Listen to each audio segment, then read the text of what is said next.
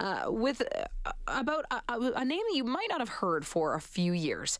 Kiska, the killer whale, the subject of the documentary Blackfish, which was a massive hit. So many people watched this film and felt that it really touched their hearts a few years ago. Uh, now, the now, Kiska, the killer whale, has died, and what it's doing is it's raising some interesting points about Canada's animal captivity laws. We're going to get into it right now with our next guest, who's a freelance journalist and animal advocate based in Winnipeg. Jessica Scott-Reid is joining the show. Jessica, thanks so much for making the time. Good to talk to you. Thanks so much for having me. Eh, now, this was a movie I think that so many people saw, so many people really felt strongly about, and yet we're still in a position where we're asking some big questions about uh, uh, Canada, Canada's, excuse me, animal captivity laws. Can you uh, just take us back and and just paint the picture for those of us maybe that aren't familiar with the movie, or maybe it's been a few years, who Kiska, the killer whale, is?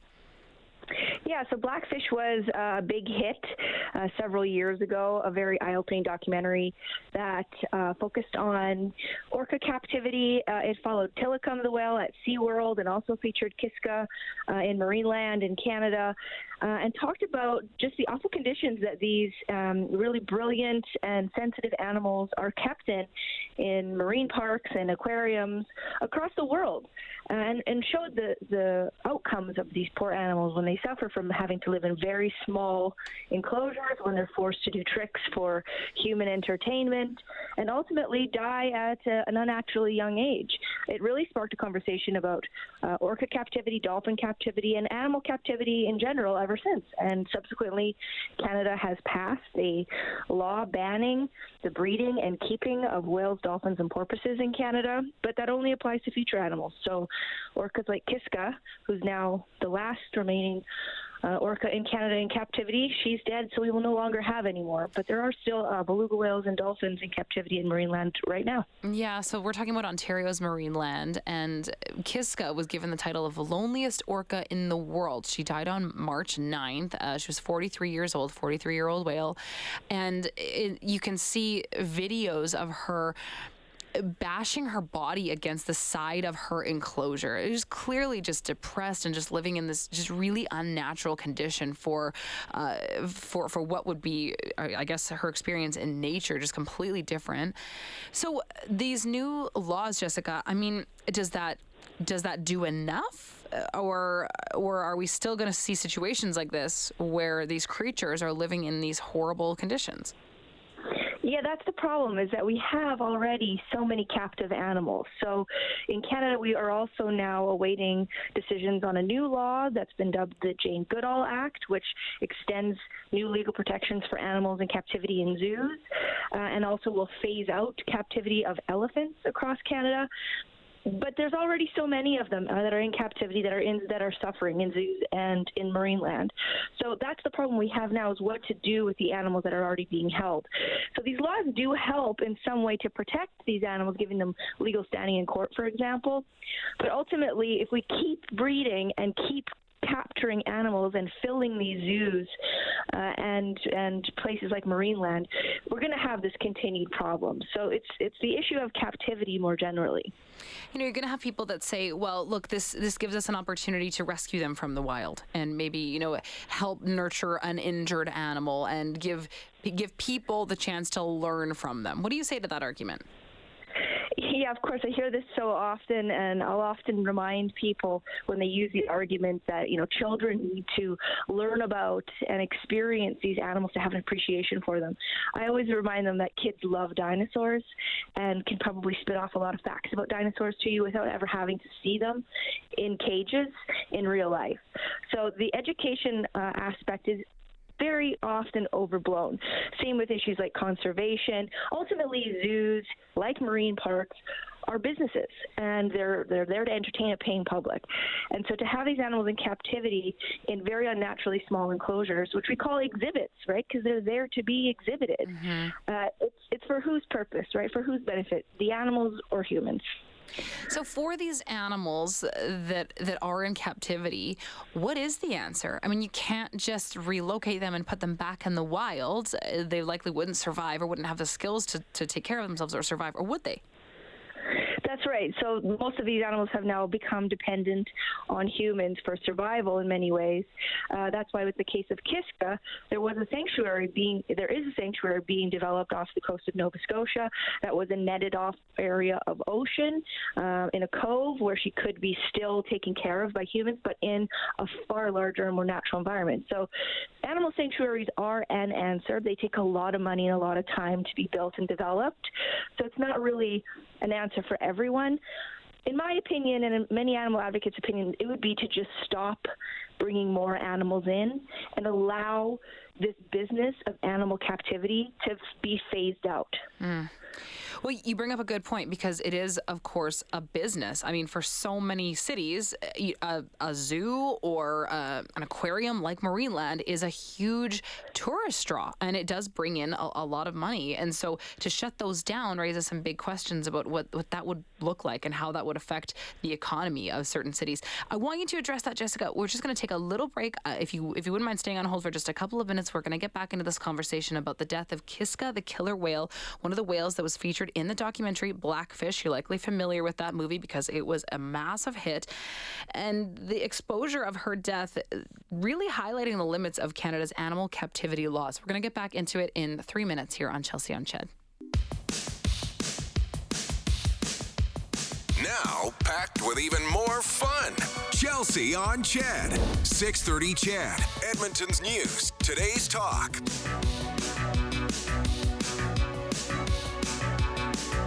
Back to the show. It's 5:15. This is Chelsea on Ched having a conversation with freelance journalist and animal advocate based in Winnipeg, Jessica Scott-Reid. And Jessica, we're talking about, of course, the March 9th death of Kiska, the killer whale. This was one of the whales that was featured in the documentary Blackfish, and how that death is really shining a light on Canada's animal captivity laws. Now, there is some movement that does seem to be in the right direction, but there are a lot of questions about the animals that remain in captivity. Uh, Jessica, before we went to break, we were talking a little bit about zoos and the effect that they have, and, and aquariums, I suppose, as well, the effect that they have on a city's economy. I, I, what would the answer be if we're moving some of these animals in an ideal world to uh, an animal sanctuary? What do you then do with these these big businesses like zoos and aquariums? What do they do? Yeah, I think we have to ask ourselves, sort of as a society, you know, what our priorities are here. Is it the business of making money off of wild animals? Or should we be rethinking this as a concept that we utilize and exploit wild animals held in captivity for profits at all? There was a survey done across Canada in 2020 that showed over half of Canadians no longer agree with zoos. Uh, and I think that that's um, that's something we need to consider. Uh, what do you what do you think that's based on? Because you know one reason that we're having this conversation and that this is getting traction is because you know you you're basing a, a lot of this argument on the fact that this this story, Kiska the killer whale, became one that that many Canadians, many people in North America found out about because of a documentary. So do you think that it's it's continued exposure and, and shining a light on these stories with with documentaries and pop culture references? It's actually sort of chipping away at the idea of what's appropriate and what's not for animal welfare?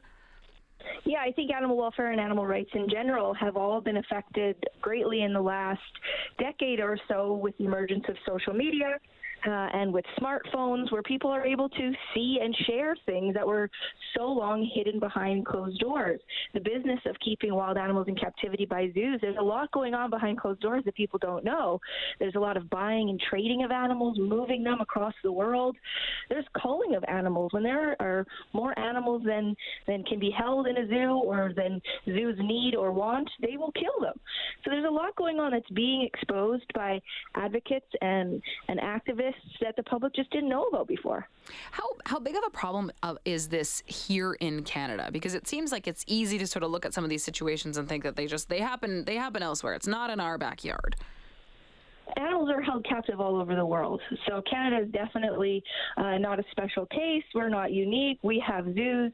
Uh, thankfully, because of our uh, ban on captive whale and dolphins, we will no longer have captive orcas now that Kiska has died. But Marineland still holds 40 something beluga whales and dolphins. Uh, the, the law also stipulates that animals uh, such as whales and dolphins are no longer allowed to be used in performances but that's still happening. I think it was last year, the year before, Marineland was caught still doing dolphin shows, mm. uh, and they got away with it. They were um, animal justice and animal organization tried to file charges or uh, file a complaint to get them charged, and it was stayed. So they're still getting away with it here in Canada, even with this law in place. Is there some sort of middle ground that could exist with the with the existing aquariums and and exhibits, you know, expanding the size of some of the enclosures until those animals just come to the end of their natural life? Mean, as we just said, they can't necessarily go back into the wild, and then you start phasing out these centers. Is that an option? Yeah, I think um, animal advocates, you know, we often, you know, we, we have a reality of these things. We know that these animals can't be returned to the wild for the most part, and that animal sanctuaries to be built new take a lot of time and a lot of money. So there's an idea of, of phasing zoos into a sanctuary model. So animal sanctuaries differ from zoos and aquariums in that they put the animals' welfare ahead of a paying public. So that's where it's based on what the animal needs, not on how well uh, a, a, paying customer is going to be able to see them in an exhibit. So having those ethics changed is, is a possible solution, operating under that way of doing things instead of um, the exploitative nature of zoos. Jessica, thanks so much for your time and sharing uh, your thoughts and, and your work on this. Really appreciate it. Thank you so much. Jessica Scott-Reid is a freelance journalist and animal advocate based in Winnipeg and has written an article for the Globe and Mail. Uh, you can check it out at theglobeandmail.com. And it launches from the death of Kiska, the killer whale, as I said, featured in that documentary Blackfish that was uh, was viral. And so many people watched that documentary and I think really started to understand that maybe these uh, aquariums and places like Marineland where animals are kept in captivity uh, are, are just not not the answer. So, shining a little bit of light on Canada's animal captivity laws and uh, the limits of them.